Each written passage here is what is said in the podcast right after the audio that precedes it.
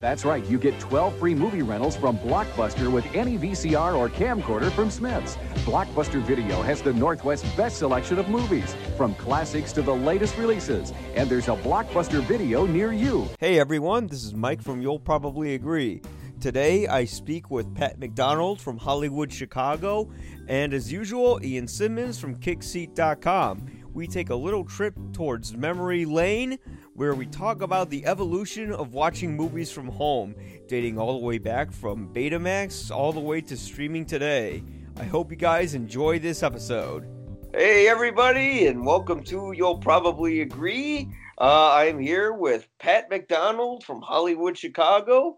And as always, Ian Simmons from Kicking the Seat or Kickseat.com. I screwed it up, whatever, leaving it in. No, both are true. Yeah, oh, good. I, I just I just use my mass incompetency and leave it online. Um, but uh, I guess uh, as we're all at home watching movies, uh, the thought occurred to me. You know, one thing I have uh, in my childhood home and uh, in my apartment that I, you know, I don't see much of anymore are my DVD collection, my Blu-ray collection, and it just made me start to think about, you know, how the evolution of watching movies from home started. You know, all the way from when we were using Betamax tapes, you know, to uh, us streaming everything from Netflix and, and just going through the whole history of it. It's, it's kind of fascinating how that happened. And that's why you have me on because I can go back even farther. Oh yes, yeah. so so uh, I guess having said that, uh, I mean my my brief history of what I understood from it from my Google searches and some of the stuff I read up on and some of the stuff I already knew earlier. I mean, we've really kind of come a long way. I mean, in 1971, uh, there was the uh, U-matic tapes, which are kind of like when I worked in cable access, like starting like when I was 13, we would have these these big tape decks, mm-hmm. and, and, basically it was kind of like how you would edit films. You would have uh, this this one deck where you'd have the tape rolling, and the other deck where you would put in your time codes and then trim where the uh, edit would be, and it was all analog. And my very first movie that I ever made, I actually found when digging through some old uh, videotapes, uh, which I'll get into in a bit regarding those. And I have to say, the first movie I made was a masterpiece. No, it was a piece of shit. Uh, the um, the thing is, and I, I can remember back in uh, and the when Johnny Carson was on the air, he would have a segment every year on Christmas where mm-hmm. he would show like cutting edge gadgets. And one of the most amazing ones that I remember very distinctly was the fact that the first video cameras, where you could, you know, like you said, the the, the large units and they weren't standardized at all, but you could actually buy your own little camera and video unit to take uh, uh, you know your own your own video, which just seemed like uh, the Jetsons back yeah. to a young lad in Michigan City back in the seventies. So. Uh, yeah. Was that when they had it on VHS, or was that when you had to like plug it into the TV and roll the thing? Because I know VHS was really when the home video market took off, and the first camera I used was at my local station, and it was the kind you had to throw over your shoulder, and you pop in the whole VHS tape, and you know right. you you could record over anything because VHS really opened up the the floodgates to the piracy market in a way. You know, you know why VHS became the standard, don't you? Mm, you were talking I, about earlier, pornography. Oh, yeah. the porn industry adopted it because it was cheaper and they were selling millions of tapes all of a sudden, and Beta didn't have a chance after I, that. That reminds me that that that scene in Boogie Nights when uh, Burt Reynolds is uh, talking to a producer, and they're saying, well, we're gonna have videotape because this is the new way it's going. He's like, but I don't want videotape. It looks like shit. I want to use film. Yeah. Mhm. yeah. Uh, but yeah, I mean, yeah, we had the Betamax tapes. I think those were introduced in They, they were 1975. superior to VHS. They were superior to VHS, but they didn't. You know, like as I mentioned, the reason it didn't work is because the the uh, porn industry flooding millions of tapes onto the marketplace. Oh, so I thought I thought also they could they contain as much uh because that was one thing I was trying to figure out is could they contain as much um footage as a VHS like the the length or was it limited to 60 minutes per tape? Yeah, it was 60 minutes, but there were I think there were different speeds like VHS. You could Ah. put six hours on a VHS if you didn't mind the quality. yeah, yeah, exactly. And I mean VHS the quality, you know, it was it, it was kind of low grade, but it didn't matter because once VHS hit the market, uh it, it was bought um it hit the market in 76 a year after Betamax and I think that was between Philips and Sony and Panasonic if I'm correct.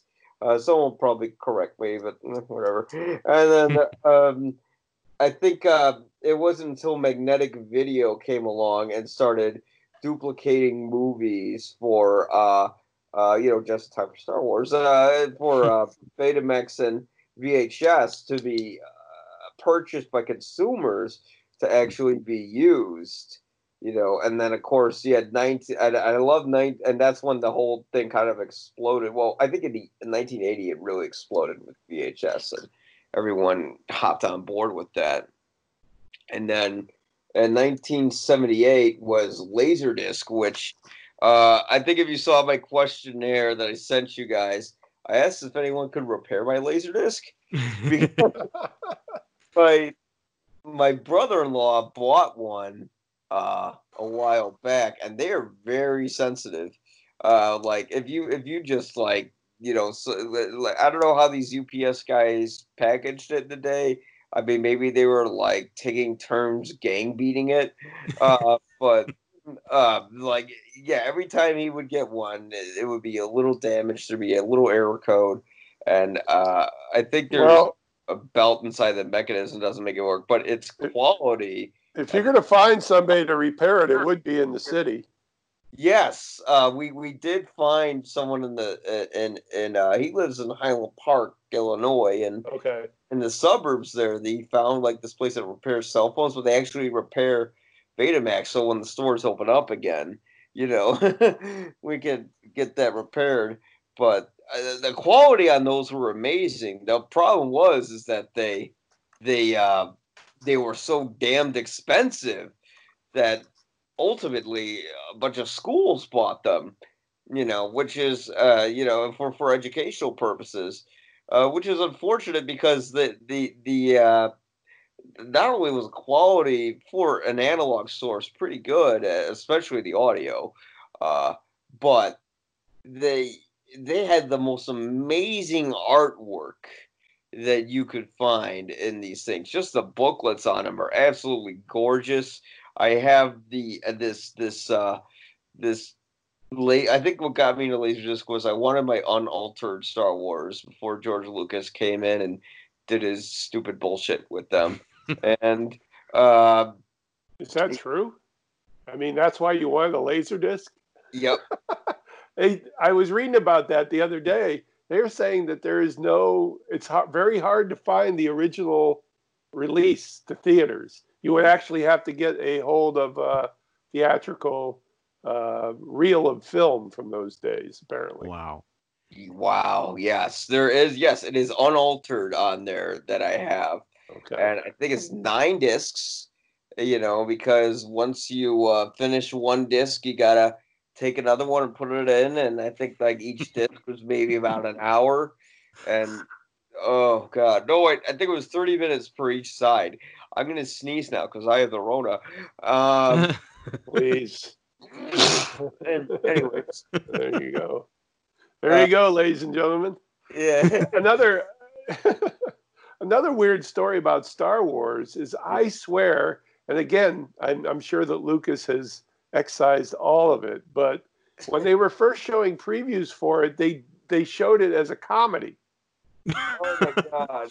Yeah, uh, well, it was a takeoff on Buck Rogers, so I think they were kind of emphasizing that element of it. But Yeah. through all my research on it and and all the internet, there seems to be no mention of that uh, trailer. So maybe Yeah. I'm just hallucinating as usual. I'm not sure. I remember the very first trailer, and you could find it on YouTube for Star Wars. Was just like it was weird. It was just bad. Like it had this ominous music with with this this uh, the very uh, sort of lucrative trailer voice guy saying. Soon the galaxy, uh, Star Wars will be coming into your galaxy. It looked like a damn horror movie. So was, what the hell, you know? And there's this great interview. Uh, it was like on VH1 with Mark Hamill, and he was talking about how when they were showing that preview and they were showing the uh, Star Wars trailer, and the guy says, "Coming soon to a galaxy near you." The guy said, "Yeah, it's also going to be coming soon to strip mall, um, fucking theater." You know, he just yells at the back. I think the karma for George Lucas will always be the holiday special. Thank goodness, Yeah. because he can't destroy it. It's No. done. And then he used elements from it in his sequels. He's like, "Oh, it doesn't." know. And then, in Re- the and then in. Revenge of the Sith, uh, he has um, he has the Wookiee planet in there. I, I can't remember the name of it now. Uh, Kashyyyk. Kashyyyk. Yes, yes, has Oh my. God, we're nerding out now, babies.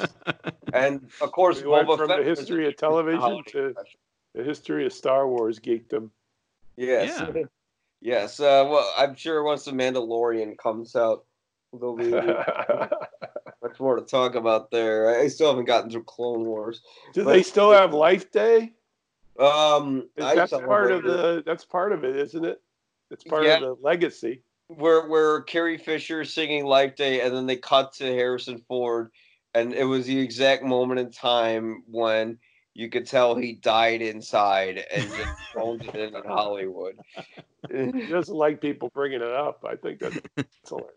yeah, but yes, you can find Star Wars Unaltered Trilogy on Laserdisc. You can find it also through this guy named Harmy, H A R M Y, and it's called the Despecialized Edition.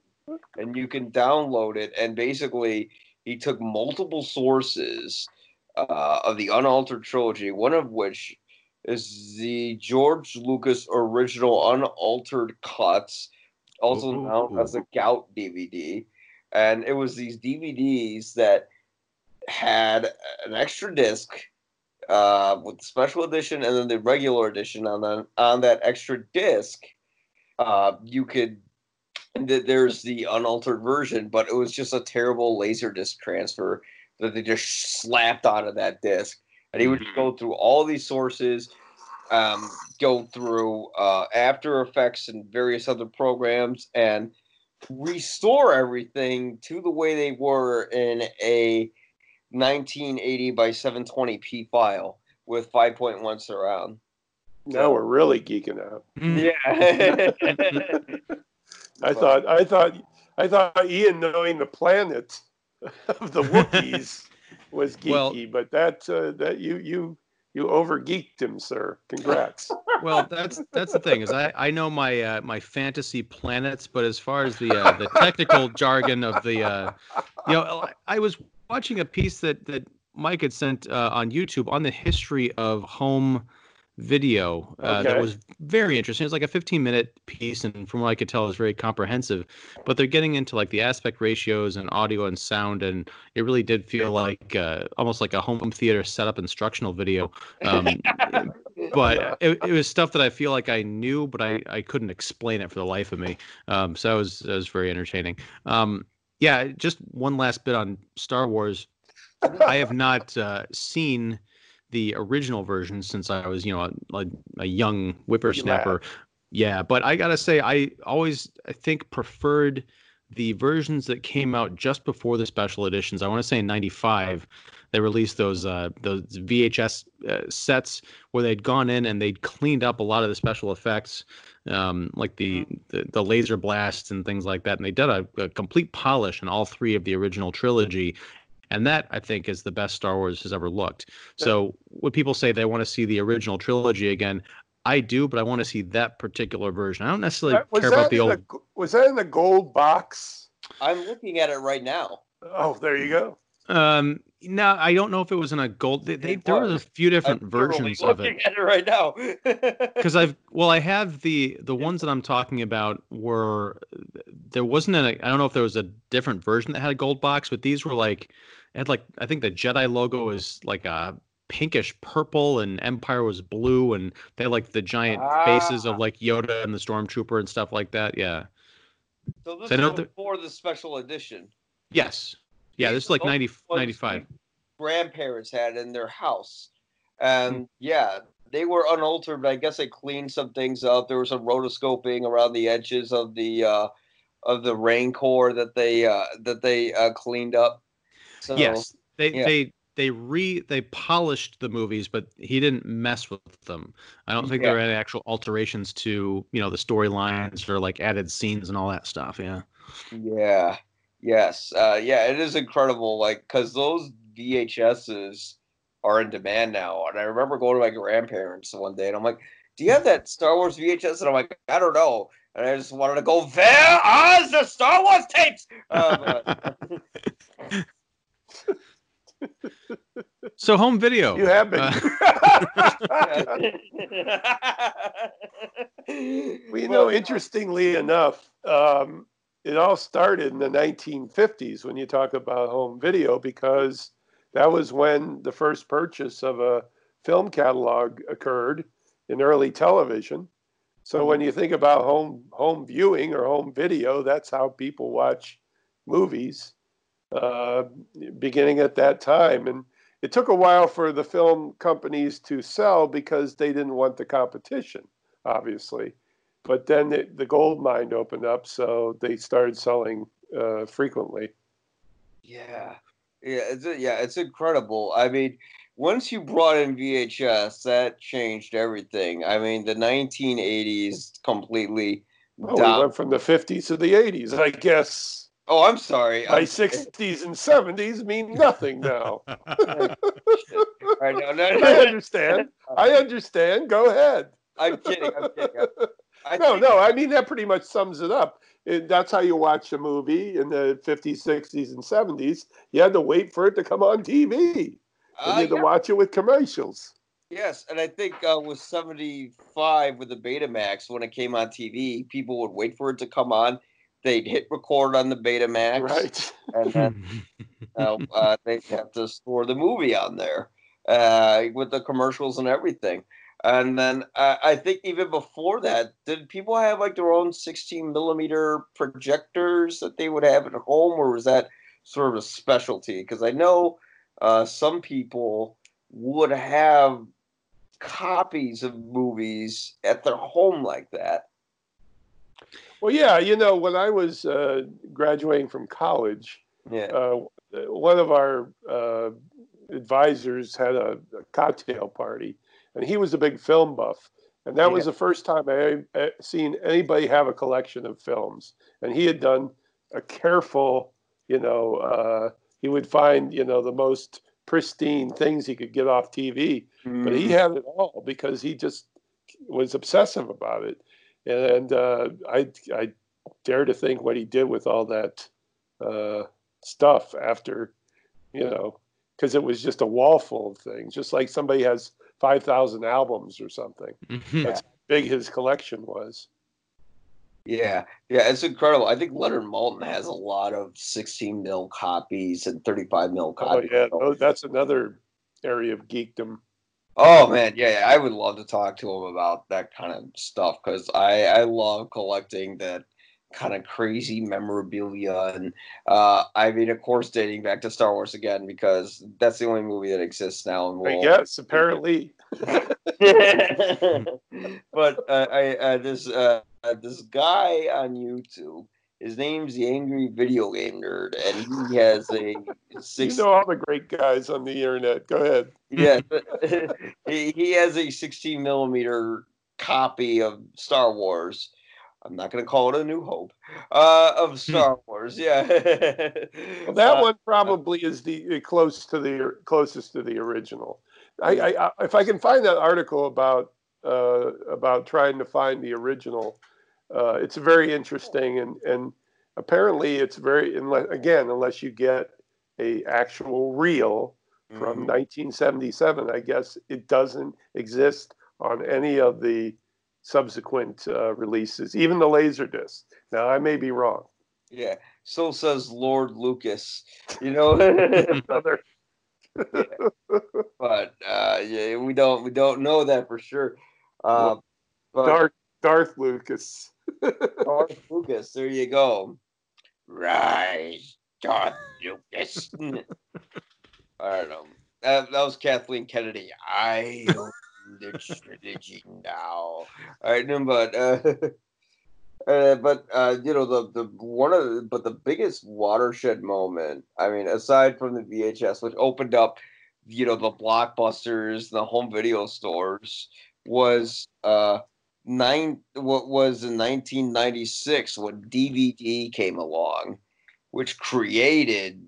Uh, this is one thing that video I sent you guys I noticed was glaringly missing. They said that the Blu-ray introduced the home theater experience wrong. It was the DVD that created the home theater experience because people will buy their DVDs and you would get a, a quality of film that never changes was uh, a digital copy of it true digital uh, laserdisc was still analog and you would get surround sound 5.1 you know like you get the speaker on the left and then the center, and then the right, and then two in the rear, and the point one was your subwoofer, and that I that was a mind blowing experience, which you know I'll get into, and of course after DVD. There was the birth of Netflix. Uh, 1997, they were founded, and then 2006, you know, was Blu-ray. Uh, or 2005 iTunes Store created 2005, hey. That's, yeah. that's older than I thought. Uh, I, I have a friend who still uses the DVD service from Netflix. I do, actually. Uh, I I use streaming and DVD because you could get certain movies on DVD that you can't find anywhere on streaming. So yeah, I, I like that's it. true. they did get a collection that. Uh... Yeah, the, the, it's like there, there's certain like one of my friends recently recommended. Uh, he's a guy from Ireland, and he recommended the sitcom to me called "Fools of Horses," and I I watched it. it. It's a it's a fascinating sitcom. It's very it's, it's like a it's like a mixture of Always Sunny and Seinfeld, but it came out like in the seventies. And yeah, it's pretty interesting. And of course, I wouldn't have found that unless I had a BritBox uh, in uh, uh, account or uh, if I could get it on disc. Uh, but yes, you know, we had 2005 iTunes Store. You could, I guess, buy uh, movies online or rent them from there. And then 2006 was Blu-ray, and then seven it was when Netflix's streaming service really took off. And the history on how Netflix's streaming service happened uh, when I was reading it last night, I literally yelled, "Oh my god! Wow!" Did it echo in the in the apartment? You're mm-hmm, yeah. sort of like a no. it was uh, it was like how are they this stupid? Because this is one of the most monumental fuck ups in history on Blockbuster's behalf. Because um, let's see, Reed Hastings and Marc Randolph were the two guys who uh, launched Netflix in '97, whereas originally the mail-in DVD service. Uh, and fast forward a few years later to abbreviate, uh, I think in 2000 they were coming out with the idea for the streaming service. They went to Blockbuster and said to them, "Hey, we have Uh, we want to stream movies online. Would you like to be a part of it? Blockbuster said no. And then they approached them three other times, three years later.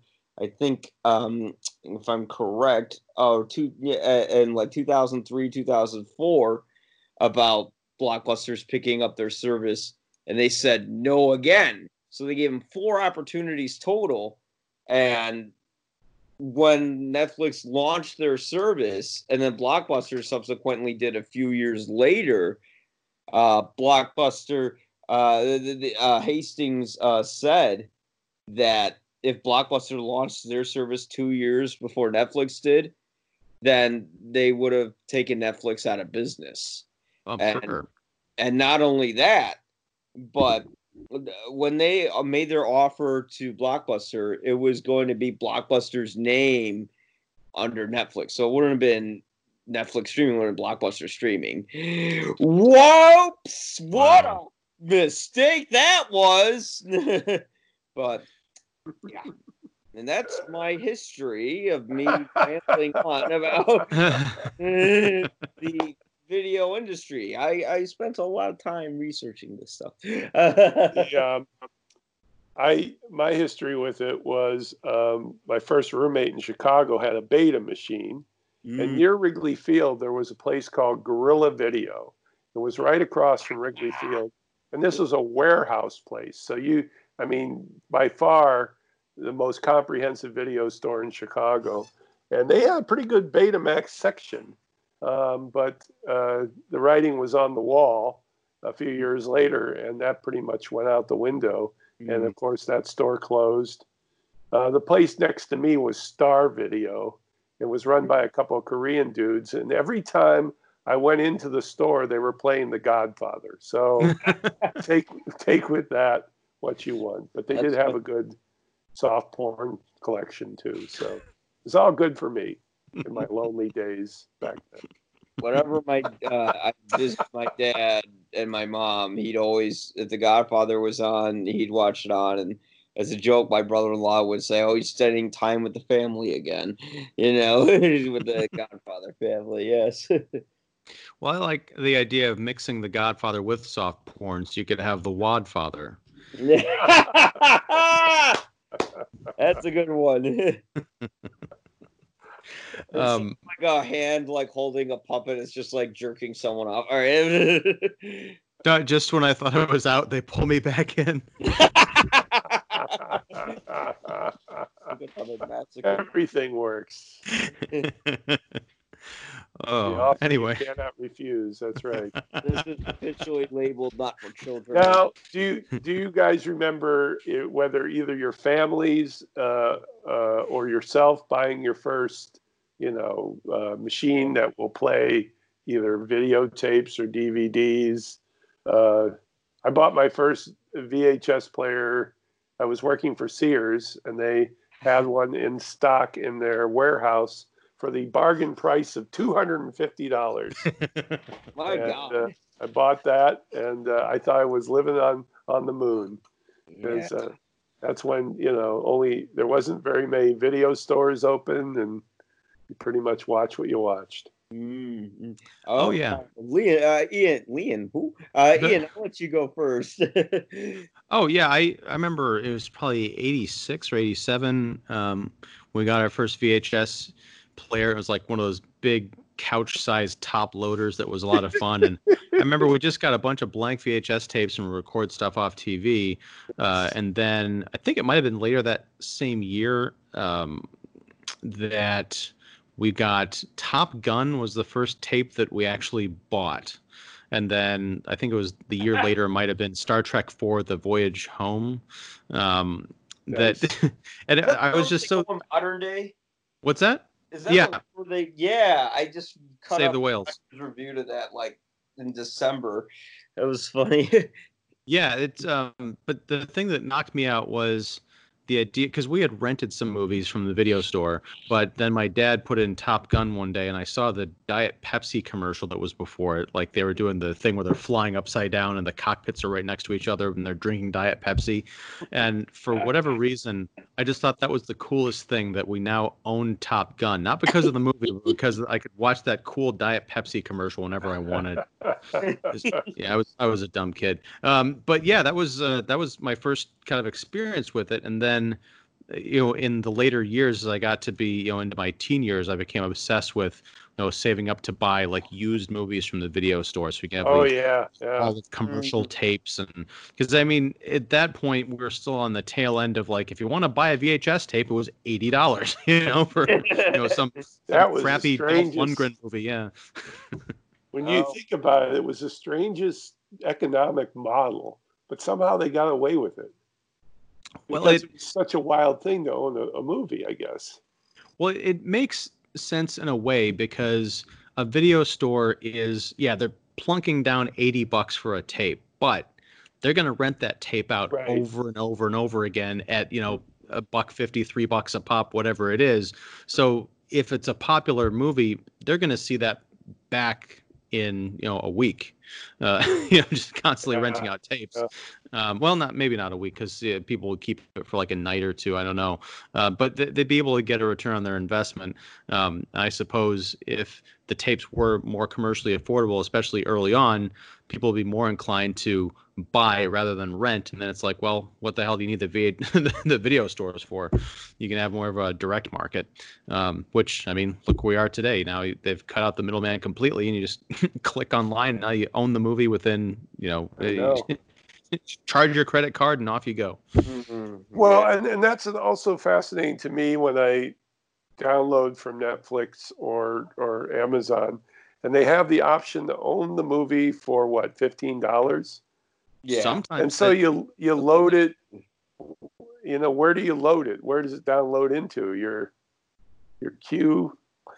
now you sound like Grandpa. Where does it download into? Yeah. Well, well, I always wonder what happens when it's taken from the library. Like I bought the one day when I was really drunk, I bought the Lion King on Amazon, and uh, now that uh, Disney Plus exists, what happens when the Lion King's no longer there?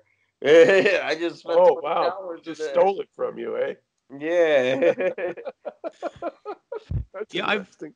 Yeah, I've I've heard of. Um, well, let's go back for a second. Uh, there are other sort of streaming services like uh, Ultraviolet was um, one of the, Yeah, the earlier streaming service, very popular with the codes. Like if you bought a DVD or a Blu-ray, you'd get the code for the Ultraviolet digital copy of it. Mhm. They went out of business, I think, last year. They got absorbed, I think, by Vudu.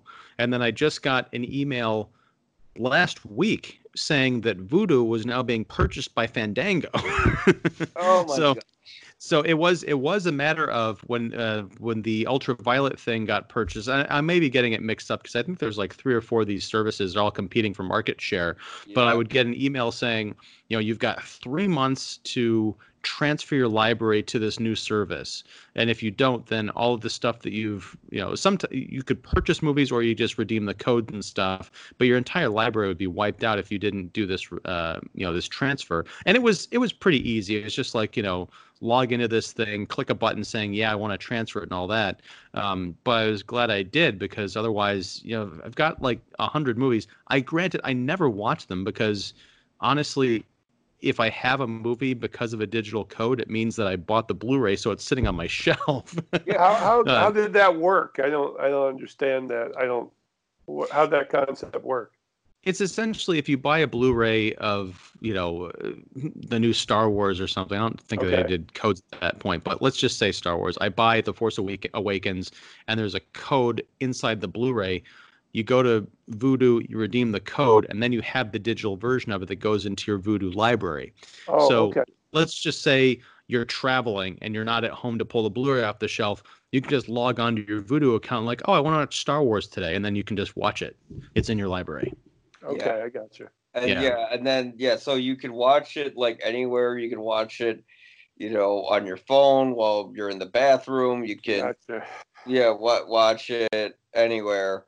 Uh, but then yeah, you'd have to transfer all that digital information.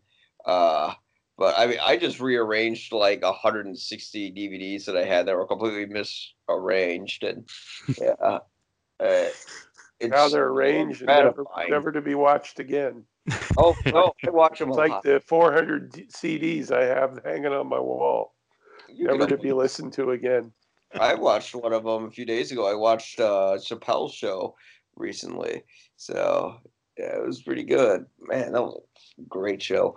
Uh, but yeah, it's funny. My introduction to the home video market, uh, well, it was a little different because my dad ran a video store when I was a Oh. kid, and uh, he and.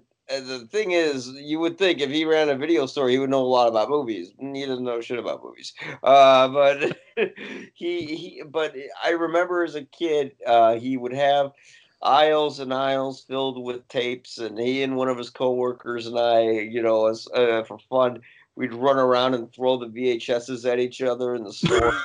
uh, Wow. yeah, he was an older guy. He, uh, Memories. yeah he, he was a he, but he was a fun guy uh you know my dad didn't mind uh i would love to do an episode with my dad just talking about his video store because he's got some juicy stories in there one of which like there was a guy at a pizza shop that he had uh, uh, uh worked Speaking with. of porno plots, oh yeah here we go. Yes uh my that oh god now i got a horrible image in my head. Uh but like the guy at the pizza shop owed him some money where they were doing some business at so he went into his like apartment and kicked his door down or something like that wow. but my dad would get these screener copies of these VHS tapes, and they'd have the the message on there: "This is not to be uh, sold or rented, and this is your copy, and do not." You know, it's the same as like you know the critic screeners, but on VHS, and they were there to promote his movies and on the uh, television up on the screen in the store there. I remember he'd always be playing Jaws um, up on there, and yeah, it was pretty interesting. And I was when I was digging through my parents' basements uh, because everyone lives there now without a job. Uh, still have my apartment. this is much more interesting than the history of uh, home theater. Go ahead. yeah. Yeah, no, no. I, uh, I, I still have my apartment. It's a joke. Uh, but uh, yeah, he had like all these VHS copies from his store in there. He still has a lot of the uh, toys that like distributors would sell to him. You know, he's got these old Scooby Doo toys. He has this life size dog of Beethoven uh, dog uh, in there. Yeah. So I he had this video store before Blockbusters uh, bought him out. Uh, you know, and he never held it against them. You know, to him it was just business. And fast forward a few years later, and I worked at Blockbuster in like 2006 when I just got out of high school. Uh, you know, to make some money, and that was an interesting experience because when I got in Blockbuster in 2006, they were competing hard with Netflix's online service. And it turned out my manager there was actually uh, selling, uh, taking people's credit card information and secretly signing them up for Blockbuster's online streaming program. Uh, so Oh. that Seems to happened. be a lot of scandal. with That uh, Yeah. you've been associated with a lot of scandal. yeah, I know, right? hence how I am today. It, it is interesting, yeah, but it is. Um, but yes, I remember watching movies from my dad's store. I get to rent them for free and watch them at home, and I'd have the VHS tape. But really, the most mind blowing moment for me was my introduction to DVD. You know, which is why I so succinctly remember it being the home theater experience because I remember going to my uncle's house and he had this whole setup. He had this big TV and he had this huge surround sound system. Like the the the the the, the speakers were like the size of a chair, you know. and he and he put on this DVD copy of U.S. Marshals, and he and he's like, check out the surround sound on this, and whoa, it was loud, and it was I've never seen or heard a tape. I've never seen a tape look so good, and the quality never changes, and the surround sound could just shatter the windows. It felt like you were actually in the damn theater. And the DVD was around for like a decade or so before streaming came along. And to me, that was just incredible. I remember right away, I'm like, I gotta buy a DVD. I gotta buy a home theater, and everyone did it. My grandfather did it. I did it. I remember I bought uh, uh DVD, and they said, "What's a what's a good movie?" I remember people at Blockbuster would uh, all come in there and ask them, "What's a good movie to play on the home theater?" And they said Gladiator. So I bought Gladiator. Gladiator. Yeah, you know, I don't know, Gladiator. And uh, yeah, Liz Taylor. Go ahead. Oh, well, I remember just that you know they. I'd go to the opening scene when they're fighting everybody in the Coliseum, and yeah, throughout the speakers, it was like an orgasm of sound. I found out later that I properly didn't have it hooked up. It was hooked up through AV instead of optical, and optical gives you true 5.1. That's more nerd talk. Uh, but yes, it was incredible for me. And then, of course, you know, streaming came along, and by then, you know, I was a bit older and it wasn't as romanticized by, you know, for me. I just remember the time I was glad that streaming took down Blockbuster because I didn't have a good experience with them. I probably quit that job. Um, yeah, I mean, I, I don't know. I think my first encounter with DVD, well, I got to rewind a little bit. Uh, Ooh, rewind. yes, because Be it doesn't. Yes, it does involve a VHS experience. Um, when I first saw that The Usual Suspects was out on VHS, I think I was in like Coconuts or, or one of those places, uh, and they had it behind the counter in a two tape set. I was like, two tapes? I didn't think the movie was that long. And they're like, no, this is not. It's it's the movie twice. The first is just the the, the first VHS is just the film. The second VHS has something called an audio commentary, where there's Br- Bryan Singer and Chris Terrio or whoever were talking over the movie, like talking of the history of it and the making of it. I'm like, no. and so that was the first time I'd ever even heard of that concept. I know they had done stuff like that on Laserdisc, but I was kind of, you know, a sheltered kid. Um, but when so when DVD came out and it was like a CD sized disc, and then you'd have all of these extra features on it, like behind the scenes stuff and making ofs and audio commentaries and trailers. I, I just completely lost my mind. I think my early ma- uh, my early DVDs were The Matrix and Mystery Men. I And, love uh, that, Mystery that Man. Matrix DVD. I Yeah. remember when the PlayStation 2 came out. That game console was such a big deal because it could play DVDs. And at that time, I'm gonna sneeze again. Um, okay, one way. Um, at that time, DVDs, you know, were still kind of emerging on the market. This is around like 2001 or so, or 2000. And this was a way where DVDs could be affordable for people, you know, because you could slap down three to four hundred dollars for your PlayStation 2, but you could also play DVDs on it. And uh, one of the main movies that they would advertise to work on there was The Matrix. So you could play uh, Matrix on surround sound and your video games on there. And that yeah that that to me i remember that movie i, I my parents hated me for playing that because i blasted the shit out of that movie you know especially the the the the, the scene where they're getting the shootout in the hallway oh yeah. yeah Um, I also loved that they had, um, you know, interactive menus. I remember uh, the DVD for uh, Office Space.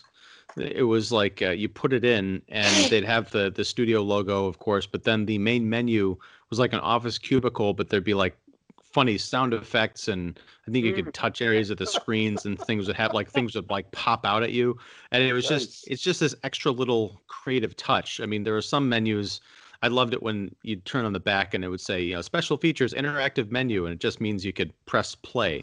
Uh, Yeah. but then then there'd be discs like uh, like the Memento DVD when that came out. I remember it was cool, but also very frustrating because you actually had to solve puzzles in order to like play the movie and unlock special features. Oh my god. Yeah.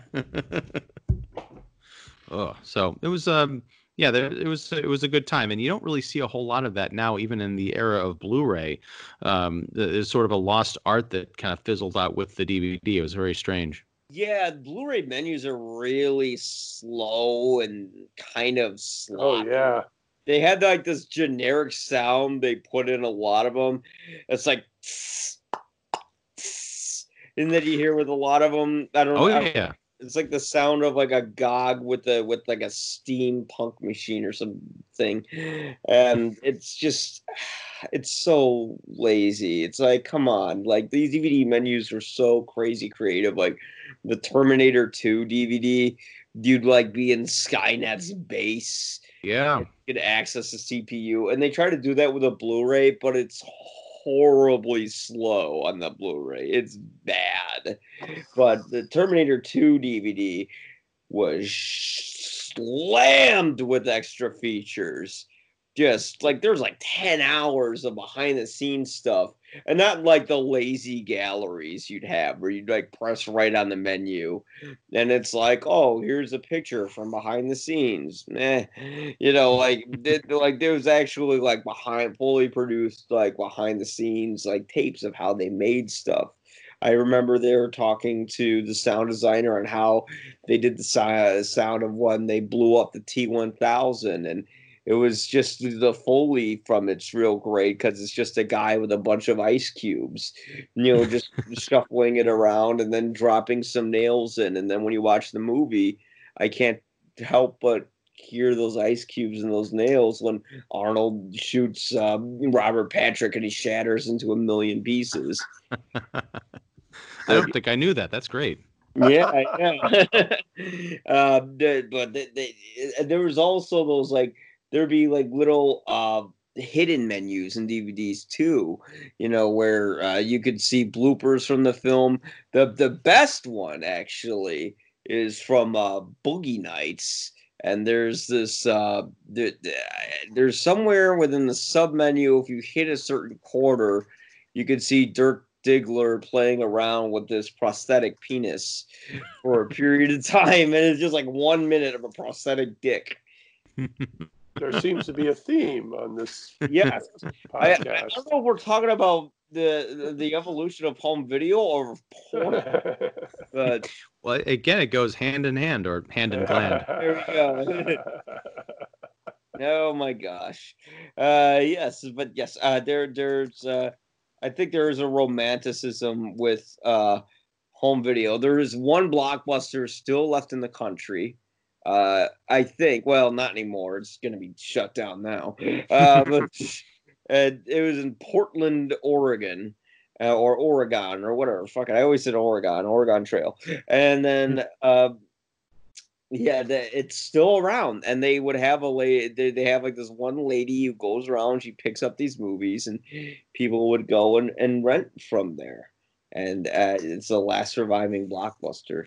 Now I just I have to wonder about that. If is is it a completely nostalgia based economy with that store? Because I remember Blockbuster would be like you know two or three bucks for a night to rent the movie, and then you had to bring it back like right away. I mean, hell, Redbox, which I mean now they've even got like Redbox streaming, which seems kind of weird, but it'd be like a buck fifty or ninety nine cents uh, for twenty four hours. I don't know how any brick and mortar store competes with that let alone you know the streaming unless it's a blockbuster literally out in the middle of nowhere but it's it's not it's in portland. Yeah, um, I it is. I think it's nostalgia based, but they do get new releases there. So. Sure but it's And- got to be like one of those when i say uh, maybe not nostalgia but sort of kitsch like i'm gonna go rent from blockbuster you know just to say that they rented from a blockbuster in 2020 yeah, who's going to charge me for a late fee, right? Yeah. right. It's like uh, it's it's kind of like in Pulp Fiction ordering a five dollar milkshake. It's like it's Well, it's like milk and ice cream. That's five dollars. Don't put bourbon in it or nothing. Oh, Oh my God. I did watch a video online of, on how to make that particular milkshake, but the guy Ooh. had a lot of stuff to like make it better, and he added a little bit of booze to it, so that you know, it always makes helps out with taste. Uh, yeah, uh, but um, so what I was wondering, uh, wh- what kind of um. Did you guys own any kind of memorabilia still from your VHS, DVD, Laserdisc days? oh yeah. Ah, hmm oh, Well, I mean, I've Share got with us.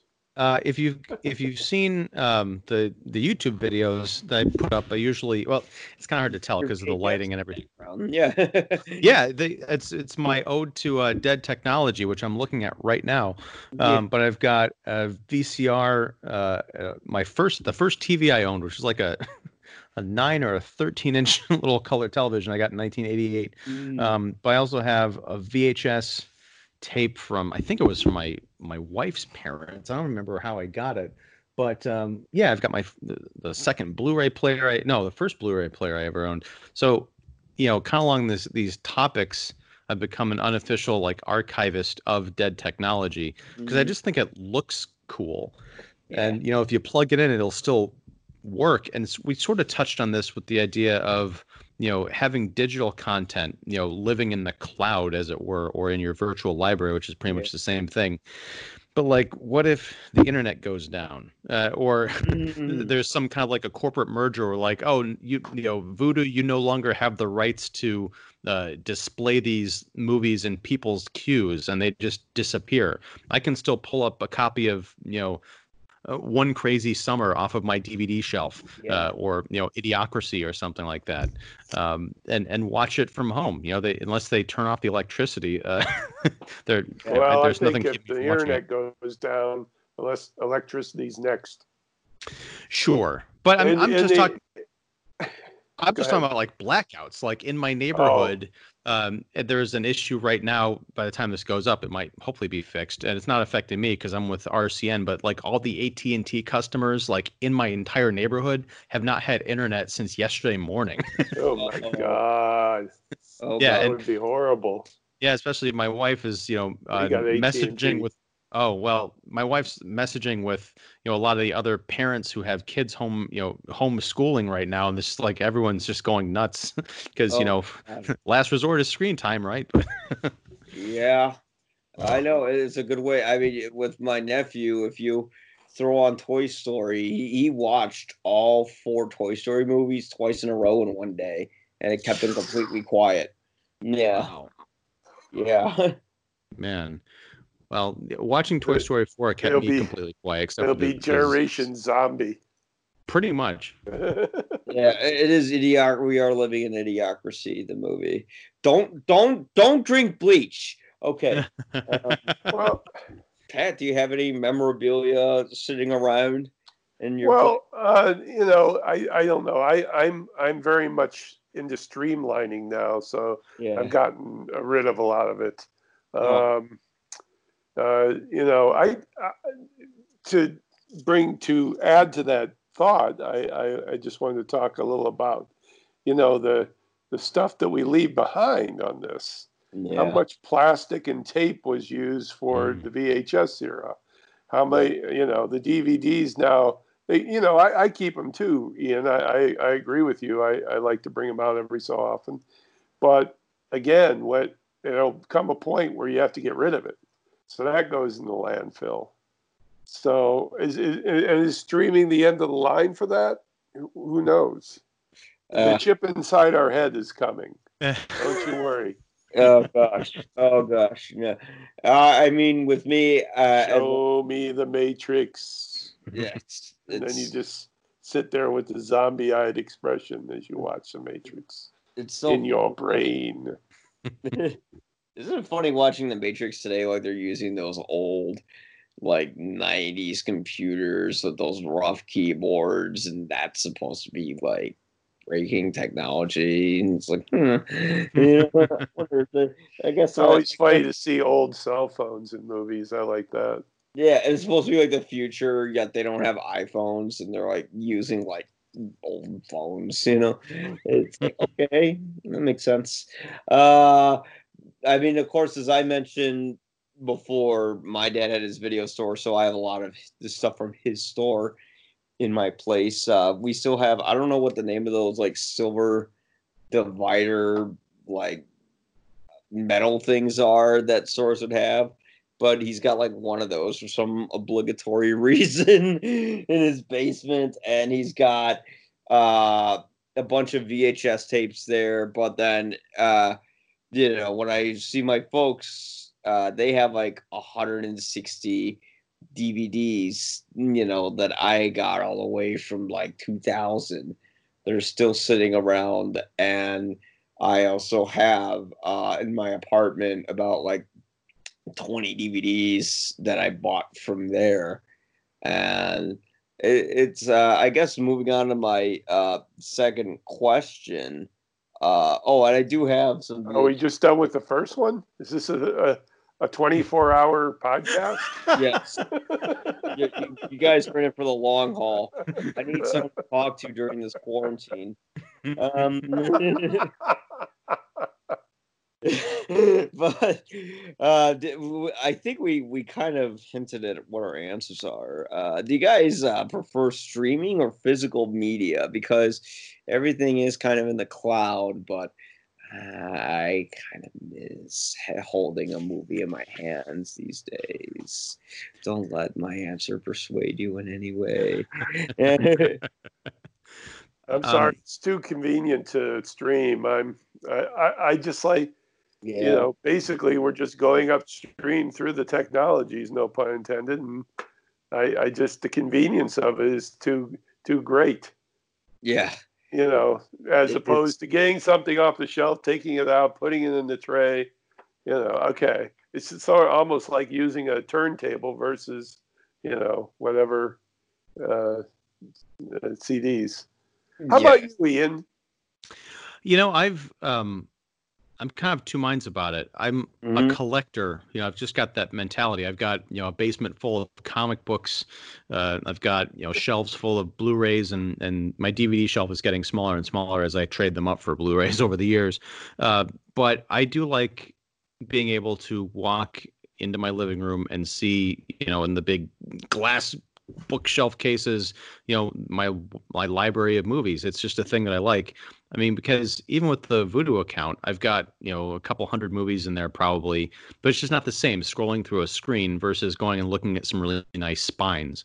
Yeah. Um, and on top of that, it, it feels like the streaming service or the people who run it are really late to the game on this one because they finally in the last couple of years have started putting out uh, special features. Like when you rent or buy a movie they'll say oh you can also watch this uh, this featurette.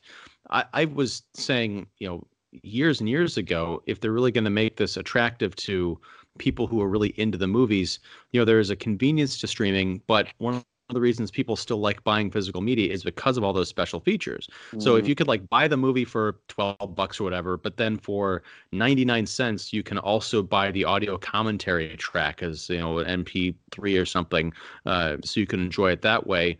That's a great way to to kill physical media. I mean, there's always going to be the dinosaurs like me who like to to touch and and feel things as they put them on their television, but I also you know lately have really kind of fallen in love with the convenience of streaming.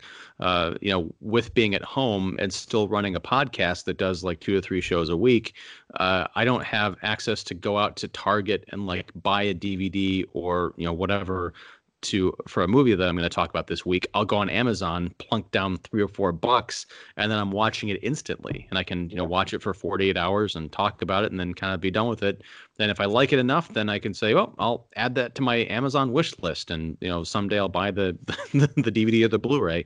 So it's it's a great kind of preview mechanism in addition to being uh, convenient. Because whereas I would have, you know, before like a few years ago, just gone out and like, oh, I'll just go to Best Buy and spend ten or twelve bucks to buy this movie. Now I can spend a quarter of that, and if I hate it, then I don't have to think about it anymore. I save myself some some time, trouble, and expense. Um, so yeah, I I kind of love both of them. I just wish that the digital aspect had more to offer than the physical media aspect of it does but as there's less and less investment in special features uh, on big movies, as we saw in the DVD boom, like we were talking about with the interactive menus plus the hours and hours of extras. I mean, you're not seeing that even on like quote unquote bigger releases nowadays. It's kind of sad. Yeah, yeah, the um, well, you know, the whole uh, the whole incentive for that was that you're going to go out and spend X amount on DVD. You better give them something extra if they're going to spend that money. Well, now with streaming, it's like, well, nobody's going to spend extra, therefore, we don't need to do all that uh, right. ephemeral stuff. So, uh, yeah, it's an interesting thing that will probably die eventually, or you mm. know, they'll start packaging them to uh, attract people anew. So maybe it'll come back in that form. And they'll make you pay a lot for them too. You know, for I I remember in the good old days, uh, you'd get a DVD and for like 20 bucks and you could get like 10 hours of features like an old used dvd you know? Uh, and i'm i'm of a tale of two minds with it. You know in an ideal world i would love for there to be an option to stream but also to go to your local video store and and and buy it uh, and look at a movie because it was a social. I mean, maybe I'm going down nostalgia and memory lane because uh, everything before uh, before the shutdown was good, and now we're living in a perpetual state of hell. Um, but I I just think uh, when when uh,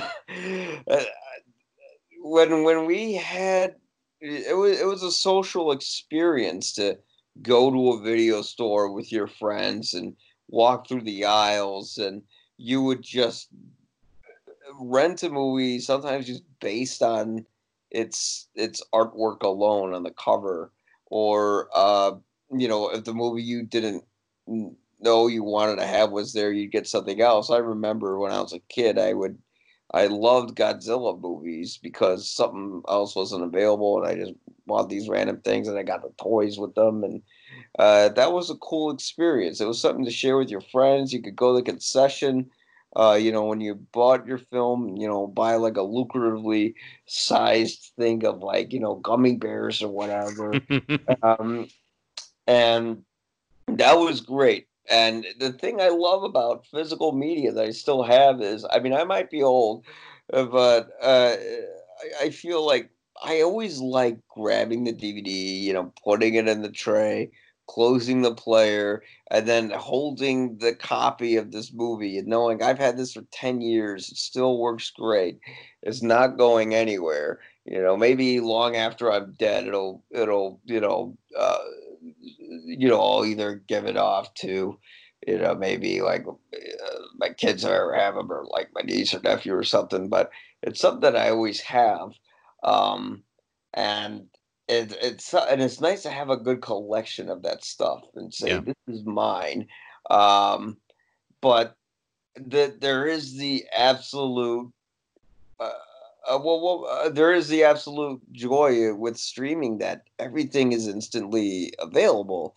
You know, I mean, I could try to find a movie from the Criterion Collection on you know Netflix DVD, but I have to wait a week for it to come in and then hope they have a copy and da, da, da, da, da. Or I could just go on the Criterion channel and bam, you know, if I want to watch a Tarkovsky film, it's right there. Yeah. And, you know, and I can watch it wherever I want to at any time I want. And it's a beautiful quality. And what, about, it, what about One Crazy Summer? And you can watch One Crazy Summer. Tarkovsky. Gee, listen to you. Or, Jesus. No wonder nobody listens to these anymore. Or you could, or you could uh, uh, go and watch, uh, um, you know, like uh, you can, you could maybe find whatever porno. All right, I'm had.